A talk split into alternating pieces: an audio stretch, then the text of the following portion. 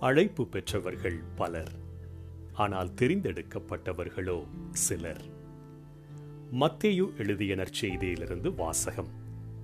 அதிகாரம் இருபத்தி இரண்டு திருவசனங்கள் ஒன்று முதல் பதினான்கு வரை.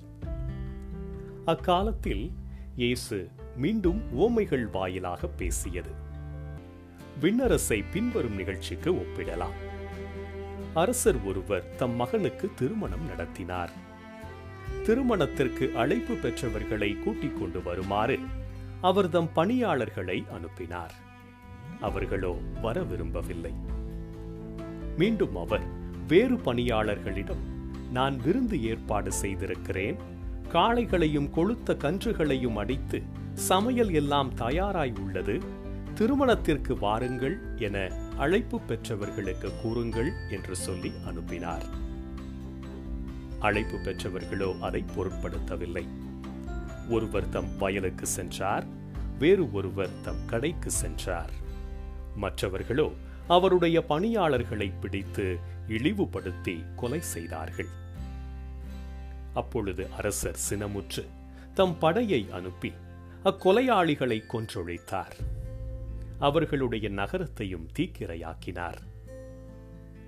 பின்னர் தம் பணியாளர்களிடம் திருமண விருந்து ஏற்பாடாகி உள்ளது. அழைக்க பெற்றவர்களோ தகுதியற்று போனார்கள். எனவே நீங்கள் போய் சாலையோரங்களில் காணும் எல்லாரையும் திருமண விருந்துக்கு அழைத்து வாருங்கள் என்றார். அந்த பணியாளர்கள் வெளியே சென்று வழியில் கண்ட நல்லோர் தீயோர் யாவரையும் கூட்டி வந்தனர். திருமண மண்டபம் விருந்தினரால் நிரம்பியது. அரசர் விருந்தினரை பார்க்க வந்தபோது அங்கே திருமண ஆடை அணியாத ஒருவனை கண்டார். அரசர் அவனை பார்த்து தோழா திருமண ஆடையின்றி எவ்வாறு உள்ளே வந்தாய்? என்று கேட்டார்.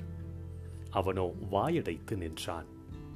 அப்போது அரசர் தம் பணியாளர்களிடம் அவனுடைய காலையும் கையையும் கட்டி புறம்பே உள்ள இருளில் தள்ளுங்கள். அங்கே அழுகையும் அங்கலாய்ப்பும் இருக்கும் என்றார்.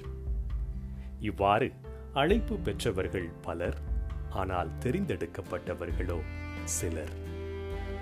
ஆண்டவரின் அருள் வாக்கு கிறிஸ்துவே உமக்கு புகழ்.